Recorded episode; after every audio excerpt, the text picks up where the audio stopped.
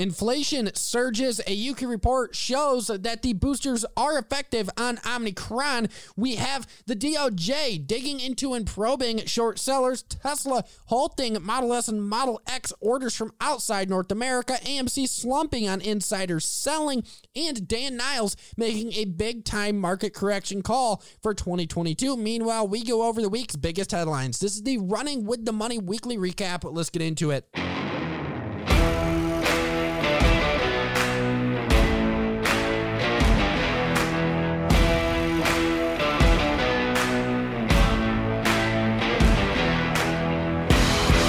Back and welcome to the Running with the Money weekly recap powered by Pound on the Table. Either way, we have to get into this data right away. But before we get into the big headline CPI data, I want to get into how the market performed today. Now, how did the market finish at the close? Well, we actually had all the three core indexes moving to the upside. In fact, the Dow Jones ending the day up 216 points, Nasdaq up 113, and the S&P 500 up 44. Meanwhile, the sectors leading the way, the top three sectors of the day. Consumer defensive in the number one spot, technology right behind it, and energy coming in third. Meanwhile, the rest of the sectors lagging. The two sectors in the red today communication services and healthcare. Now, shifting into this CPI data, we have to get into it because let's be honest, this was the only thing people were looking forward to today. They want to know what in the world is going on with inflation. Well, they got their data. Inflation accelerated at its fastest pace since 1982. Can you believe that? According to the Labor Department this morning. Now, that consumer price index rose 0.8% for the month of November and 6.8% year over year. That's the fastest rate of increase we have seen since June of 1982 in the CPI. Now, we are not just going to take a look at this headline number when it comes to CPI, because you also want to take a look at the core CPI, which excludes food and energy prices. And that increased 0.5% for the month and 4.9% from a year ago. And that's the sharpest pickup in that core CPI that we have seen since 1991. Now, this was ahead of the estimate. So you take a look, and the Dow Jones was estimating a 6.7% annual gain for that headline CPI number and a 4.9% year over year gain for that core CPI metric. What did we get? We got that core CPI coming in line, and then we have this headline CPI number coming in over the expectation. So overall, inflation running a little hotter than the estimate, but really digging into these numbers, what was leading this inflation surge? Well, energy prices have risen 33.3% since November of 2020. That's right, you heard me correctly, 33.3% since November of 2020. That's a 3.5% surge in November alone. You take a look at gasoline prices, and those surging 58.1% year over year. Holy Toledo. And we also had food prices jumping 6.1% year over year. So, in short, what did we see? We saw those food and energy components actually increase at the fastest rate or fastest pace in 12 months that we have seen in 13 years. People this whole inflation narrative, no, no, no, it is not transitory. It is most definitely an inflation issue that the Fed is going to have to deal with. And this CPI report goes to show it. That's why everyone was worried about it. Now, digging in to these COVID headlines, we are also getting today. And guess what? We have this study out of the UK showing that the COVID vaccine boosters do indeed improve your protection against Omicron by as much as 75%. So that is definitely a very good news. That's good news coming out of AstraZeneca and Pfizer in the BioNTech vaccine. This is all good stuff because if this booster truly does lift the protection against this Omicron variant by 70 to 75%, guess what? We're in business. This Omicron variant is not as big of a deal as the market initially expected. In fact, we did get commentary on a Mary Ramsay, head of immunization at the UK Health Security Agency. She goes on to say, quote, these early estimates should be treated with caution, but they indicate that a few months after the second jab, there is a greater risk of catching the Omicron variant. So, in essence, if you get a third booster shot, you're going to be 70 to 75% more protected than if you didn't get it from this Omicron variant. This is very good news. And really, what it does is I think this will put the market a little at ease when it comes to these COVID 19 headlines. And moreover, people at ease, especially those who get this third booster shot. Now, shifting into the biggest analyst calls of the day, we had some sizable ones. And of course, everyone's still talking about Apple because this stock has been relentless over the past few months. Morgan Stanley reiterating Apple as overweight. Going on to say, quote, given our confidence in the launch timing and market potential, we believe now is the time to start incorporating valuation optionality for AR and VR glasses. So over the past few days, we have seen been seeing more and more upgrades on Apple, given this AR and VR glasses rumor, and basically the company um, hinting at and saying that they are going to, in 2022, be releasing an AR VR glasses uh, product. And people are getting excited about that because, as we all know, this whole metaverse theme has been running wild. And Morgan Stanley reiterating Apple on that upcoming release. Now, Deutsche Bank upgraded Oracle to buy from hold today, going on to say, quote, we are upgrading Oracle's shares to buy from hold following what we see as confirmatory 2Q results and multiple indicators of further acceleration ahead. In our recent initiation, Oracle follow the money, we positioned the company's aggressive capital allocation was either a reliable forward indicator or one of the excess optimisms. And we see 2Q plus guidance strongly evidencing the former. So, in essence, Deutsche Bank saying here that they like Oracle given the most recent second quarter earnings that they just reported, and they are therefore upgrading the name to buy from hold. We also had Truist reiterating Chipotle as a buy, going on to say, quote, the price increase should boost margins, but may also suggest that Chipotle expects elevated cost to be more permanent than it did previously. So we've had Chipotle over the past few months increasing their prices of their food and offerings. And really, what the company has been saying is it is mostly inflation. And as we just talked about in the latest CPI report, yeah, food has increased significantly. So we have CMG raising those prices, but Truist liking it, saying that in essence, Chipotle has some pricing power here and they liked the boost to margins, and therefore we like Chipotle. We also had Needham reiterating Roku as a buy, going on to say, quote, although we are disappointed with the valuation compression of ad driven business models in 2021, we are positive regarding Roku's fundamental outlook in 2022. So, in essence, Needham here saying that, look, uh, the whole entire sector that Roku is within, this basically digital ad space, this ad driven business model space, those compress uh, those valuations have been compressed throughout 2021 and we believe that these valuations are going to come back to where they were some more elevated levels in 2022 and therefore we like the fundamental outlook when it comes to Roku. Now shifting in the Credit Suisse downgrading Peloton to neutral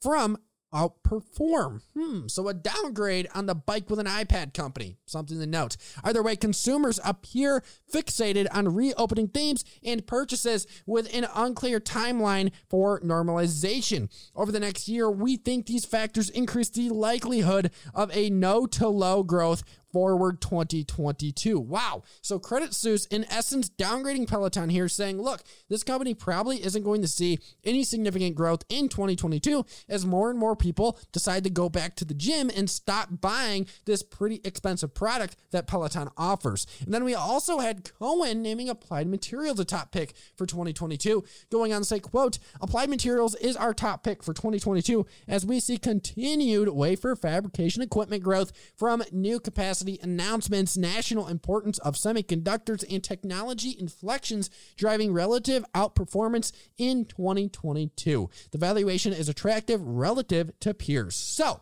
Cohen liking applied materials here on expected outperformance within their semiconductor um, business and also a valuation that is quite attractive. And then our final analyst call today was Goldman Sachs reiterating Costco as a buy.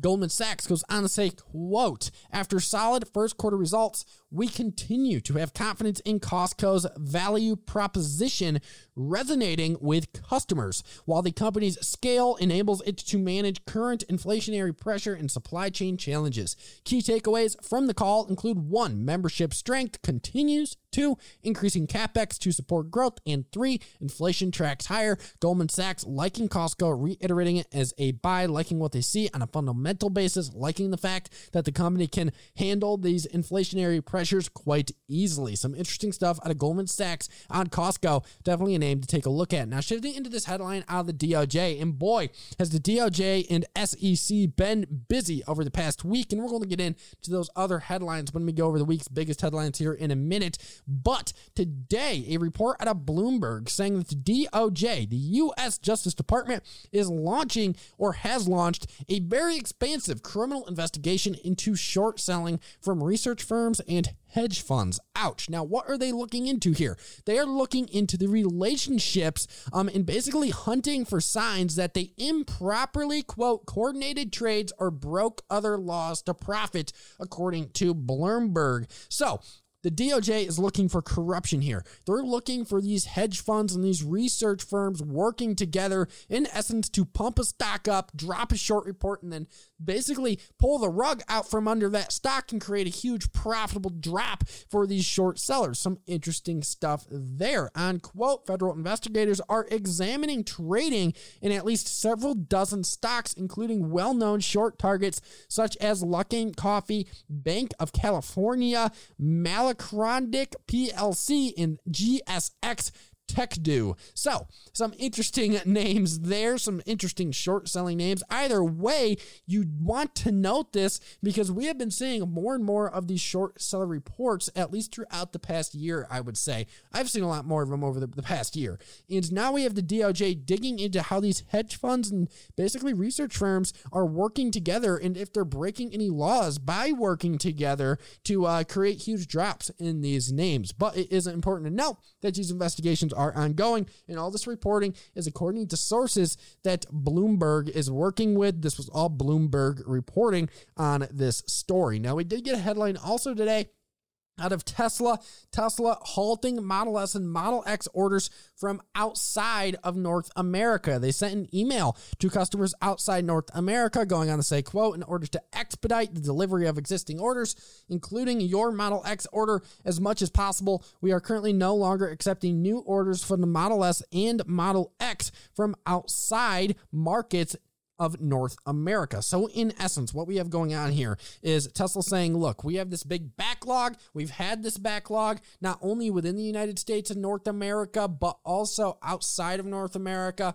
And therefore, what we are doing is we are putting order uh, new orders on hold because we need to catch up and we need to get these orders out, and then we'll start taking new orders. And this all comes on as we have been seeing more and more headlines coming out of Tesla that they have a major backlog when it comes to these orders. They have a lot of orders piling up, not only in North America, but from outside of North America. They've had big time delays when it comes to production, especially outside North America, that has harmed the uh, not not only production but also delivery of these vehicles, most obviously. And therefore, we now have Tesla halting Model S and Model X orders from outside North America. Now, the company did note that they expect deliveries outside of North America to start or resume in the second half of 2022. So, some important notes coming out of Tesla here. This headline was not a big one, not really being reported on by any of the larger um, media outlets, but we did have smaller media outlets reporting on this news out of Tesla.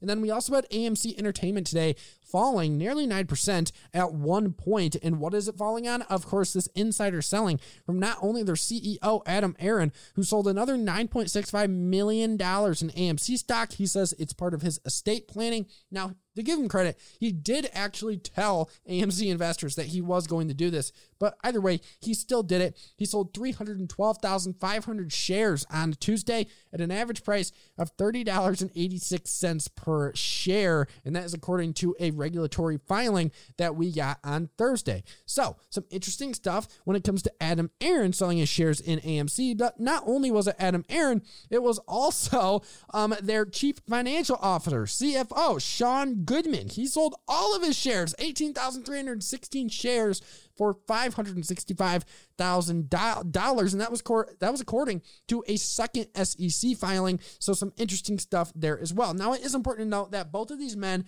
have shares they cannot sell because they're locked in. Basically there's these shares that they can get or be awarded um, on a performance basis. So if there are outperformances and those outperformance targets are meant or those performance targets are meant, um, the CEO typically and CFOs are typically awarded um, shares or some sort of compensation. And in this case, we have Adam Aron holding 96,000 shares, excluding 2.9 million issuable shares in the future based on performance targets. And then also the CFO has around 293,000 of those rewardable shares based on performance targets. That is important to know. But those are these men uh, selling out big time when it comes to AMC stock. Hmm, maybe they expect the stock to drop, but they just aren't saying that. Who knows? Either way, shifting into this last headline of the day, um, but it was a big one. Uh, no one was really paying attention to it, but this was Dan Niles basically saying that look, he he thinks the S&P 500 is going to have possibly a greater than 20% drop next year in 2022. He went on to say in a CNBC interview, "I firmly believe we see a 20% correction next year just as these multiples get back into line, and it could be much greater than that depending on what happens with profit margins at companies." When asked about the CPI print, he went on to say that today's CPI print, quote, removes any ability of the Fed to take this slow. So in essence there he is saying the, this morning's CPI print makes it very difficult for the Fed to taper slowly and that they're going to need to speed up their tapering process. He also went on to say, quote, they are going to have to taper more quickly than people anticipate. And I've been saying for a while that there's going to be multiple rate hikes in this upcoming year. So in a reference to the Fed, Dan Niles saying that they're going to have to raise rates multiple times in 2022 to counteract this inflation and that there are going to be major pullbacks in this market given this quicker taper and rate hikes on the back of this inflation surge. Something to note out of a big time investor, Dan Niles, who is Satori Fund's founder and senior portfolio manager. He said that this morning in a CNBC interview. Now, shifting into the biggest headlines of the week on Monday, I did note just a few minutes ago that the SEC has been busy. Well, on Monday, the SEC opened investigations or announced investigations against Lucid and Tesla. Holy smoke. So it came to be, the light was shed on these investigations that the SEC was investigating Lucid and Tesla. And then the same day on Monday, Guess what? Then the SEC announces that they're going after this Trump SPAC or the Trump related SPAC, I should say, was also under investigation here. So, some crazy stuff coming out of the SEC. Definitely, if you are in any of these names, you're going to want to dig into it. That Digital World Acquisition Corp is that Trump related SPAC, you know, that SPAC that is supposed to be merging with this new Trump Media and Technology Group. That one, not only under investigation or being looked into by the SEC, but also FINRA. Not great stuff there. And then the SEC digging into Lucid and Tesla. That all came on Monday.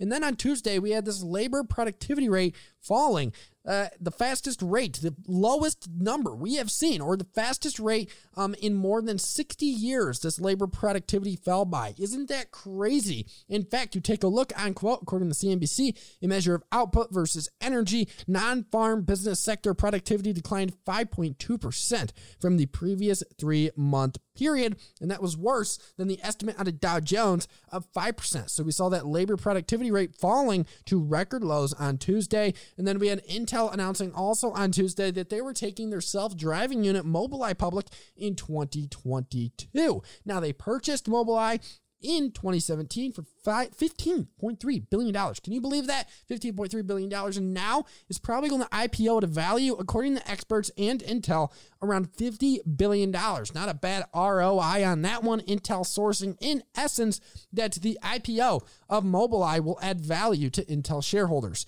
And then we also had Mimecast agreeing to Permira takeover, or Mimecast agreeing to an acquisition by Permira for $5.8 billion. That was also announced, and that is a cybersecurity company on Tuesday. Now, shifting into the biggest headlines of Wednesday, we had Roku and Google striking a deal that sent Roku higher. And this deal was, in essence, to keep YouTube and YouTube TV on the Roku platform. Also on Wednesday, we saw Congress agreeing or starting or basically reaching a deal that they are going to act on to raise the debt ceiling. It's a very complicated deal, but they reached a deal to raise this debt ceiling that they are currently working on. And then we also had Visa launching a crypto advisory unit on Wednesday as well. A big time note out of Visa when it comes to this more cryptocurrency adoption. You know, the more cryptocurrency adoption you see by these mega companies, the better, especially these financial companies.